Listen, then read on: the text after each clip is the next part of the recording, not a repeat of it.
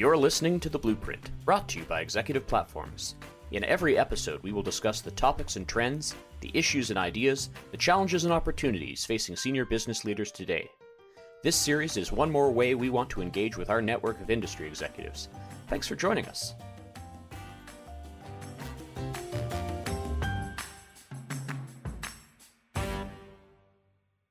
Again, everyone. You're joining us for another episode of Executive Platform's Blueprint podcast series. My name is Jeff Mix. I'm head of content and research. My guest today is Michael Kraich.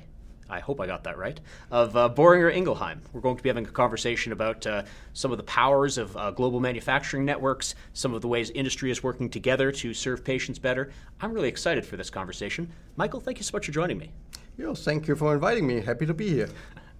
Um, I was just saying before camera started rolling, Boehringer Ingelheim is one of those organizations I feel it wears so many hats. It, it does so much in the industry. Um, why don't we start off by talking about global manufacturing organizations as a network that can sort of help each other, that is closer to patients? Um, I, I, think it's something that you're very excited about, mm-hmm. and I'm very excited about. What is happening in that space right now? So, as you said already, what, what really drives me and the organization is to being being able to support globally patients uh, and and bringing medicine to them for changing changing lives. Yeah, and and therefore we have set up a global network of of manufacturing sites uh, serving our partners in a in a, in a CMO field, uh, and with that being close to our partners, but what is even more important, being close to the market and being close to the to the patient. So we we are able uh, to spread the globe uh, from the Far East uh, with our established site in in Shanghai mammalian cell culture technology on, on single use. Uh, so broad, uh, broad uh, capabilities uh, in, in regards of also technology. And then moving over to Europe uh, with our big manufacturing sites in Vienna and Biberach, which is in the south of Germany, small little beautiful beautiful place to be. and then going far uh, to the to the west uh, to Fremont in California. So we try to really expand on that global network uh, to serve the patients and the customers uh, as good as we can. Uh, bring together uh, us as teams with our partners to really focus on what is what is needed, bringing reliable supply to the markets.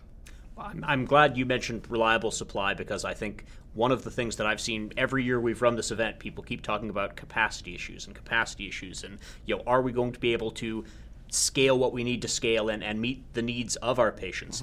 Um, I understand BI is a partner of choice in that space when people are trying to you know strike the right balance. What do some of those conversations look like? How is BI helping the industry achieve its goals? So what we are what we are really strong at and what a bit is uh, the sweet spot of, of, of Boehringer Ingelheim is is commercial supply of large scale uh, mammalian, uh, but also microbial commercial product.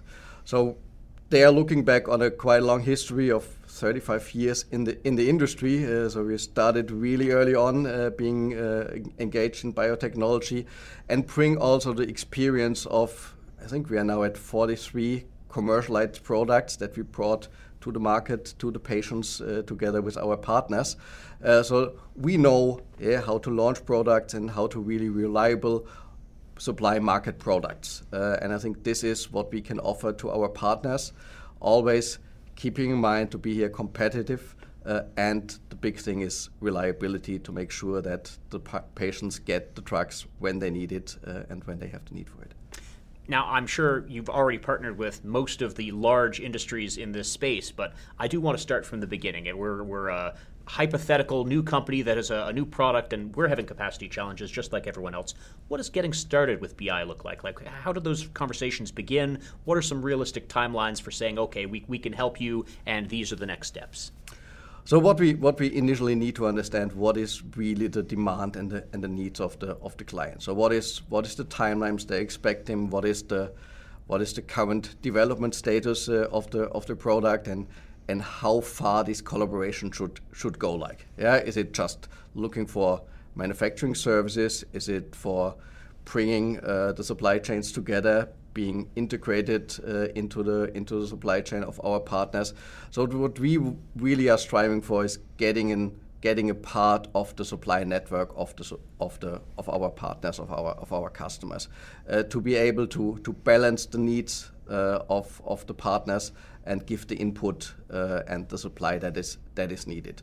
And once we have a good good picture on the on the demands and needs, uh, then we can then we can check with our available capacities uh, whether this uh, fits into our facilities, uh, whether we will be able to really guarantee and commit uh, to what is what is needed by our partners, because this is for me and, and for us as a company the most important thing. We want to be reliable. Yeah, we want to stand up to our commitments. We want to stand up uh, to our promises, so that we never come into a situation where we need to say, "Hey guys, sorry, we cannot uh, we cannot deliver what we actually committed to." So we need to check that back uh, and only go into contracts if we really can confirm and if we're confident. So this fits to our services that we are good in, uh, and that also fits to the capacity that we can offer. I think one of the things that uh, intimidates some companies when they're partnering with, with help, with someone who can take some of the burden is, well, we have our own quality culture, we've got our own processes in place, we have you know, a clear understanding and visibility of everything that goes on, and we're going to replicate that with you. How do we build a shared culture? How do we share data? Um, walk us through some of that. No, I think the the start of a good collaboration is really the cultural part. Mm. Yeah, this is uh, how the companies and how the teams are interact and how they how they can work together. And there is a lot about trust building in the beginning. Yeah, I'm I'm responsible for the project and product management uh, globally uh, for our customer business, and I and I always see so it starts with setting up a trusted relationship, uh, and then being very transparent on the on the needs uh, and the expectations and what also we can we can deliver. And I think it's pretty pretty clear that we cannot adapt to every single standard or quality systems that our our customers have and bring into into our facilities. Uh, but we have learned to deal with that in the in the past. So all of our all of our sites are inspected regularly, and we do have systems in place how we can satisfy the needs of our customers uh, and partners, and on the other hand, being able to reduce the complexity uh, we have because raising the complexity in our facilities always goes with risk, also with a compliance risk, uh, because then we, we, we probably have challenges uh, to also defend and, and explain uh, different, uh, different ways of doing things also to authorities. So we learned to listen uh, to, the, to the needs of our partners and usually can come up uh, with good solutions uh, jointly uh, to satisfy the needs of the customers and make sure that we are always in compliance with the regulators across the globe you know, I have a lot of conversations with pharmaceutical executives who talk about uh, both a talent shortage and also some of the challenges of coming up with their own solutions in house. And I have to think partnering with an organization like yours, with the track record that it has, there's a real opportunity there to collaborate on innovation. And I wonder if we could speak a little bit about that. Yeah, I think what we are what we are really aiming for is. Uh, getting getting in touch with partners uh, where we can also find tailor-made solutions for problems uh, that our partners or clients do do have. Yes, I think we are not only a CMO company, but we also having our own uh, our own products uh, in the in the in the in the pipeline. So we are always uh, looking for innovative ideas uh, and try to come up with with tailor-made solutions uh, for our clients. Going into co-development, building up on strategic partnerships, because then you can really early on react on the needs uh, of our partners and then build uh, all the processes towards uh, towards that target to solve the challenges we all we all face in our day-to-day business. Absolutely. And I love the idea of strategic partnership because I don't think it's just a capacity challenge. I think, you know, the future is so bright for, for pharmaceutical companies right now. Who wouldn't want to have a partner organization where you're collaborating on innovation? And I think this is this is really also what we see as a as a need need on the market. We just want to want to help our partners uh, to get rid of some of the problems they are seeing uh, and and help them with our experience to move things forward uh, and to get good solutions. And to take one step back where we were talking about like what does partnership look like you're also able to help with things like supply chain problems or distribution problems because of your global footprint yeah so as, as said already in the beginning uh, we, we do have our global footprint uh, and we can use all the sites uh, for, for our clients uh, and this also gives us an opportunity to use the technologies use the capacities balance capacities across that network uh, but also uh, yeah, taking advantage uh, of the knowledge uh, that the different sites have, uh, also from a cultural perspective. Uh, so being close to the markets and also being close to the local regulatory authorities across the globe. Yeah, having the experience and the input dealing with China, dealing with US, dealing with Europe, and more or less with, with the rest of the world as well. Michael, we've covered a lot of ground in this conversation, and if there were one or two key takeaways you'd like people to think about a little further, what would you want to highlight for them? No, I really, really want to highlight that that it's it's about reliable supply in the in the commercial phase of a of a, of a product. Yeah, I think this is the most important part. Yeah, once you made it through the clinics, uh, through all the ups and downs and all the risks, I think it's important to really make sure that you get the drugs to the patients, and that there's no question mark about whether it's available or not. This must just be a given.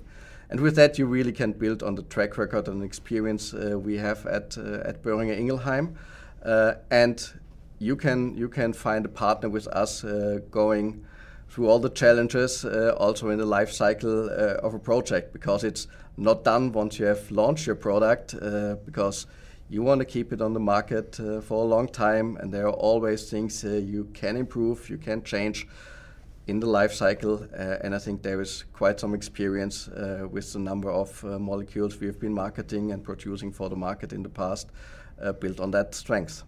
For people who have been listening to this and want to learn more or ask a few questions, what is the best way to get in touch? I think the best way is really to visit our website. so it's www.bioexcellence.com. Uh, so this is the Boehringer Ingelheim uh, CMB contract uh, organization. So have a look on the site. You will get, find all the contact information there uh, for our key account management team, and they will take care of all your all your questions, all your inquiries. Uh, so that's the best place to start to get in contact with us. Well, that's fantastic, Michael. I really appreciate your time today. So thank you very much. It was a pleasure. You've been listening to another episode of Executive Platform's Blueprint podcast series. I've been Jeff Mix. Let's do it again soon.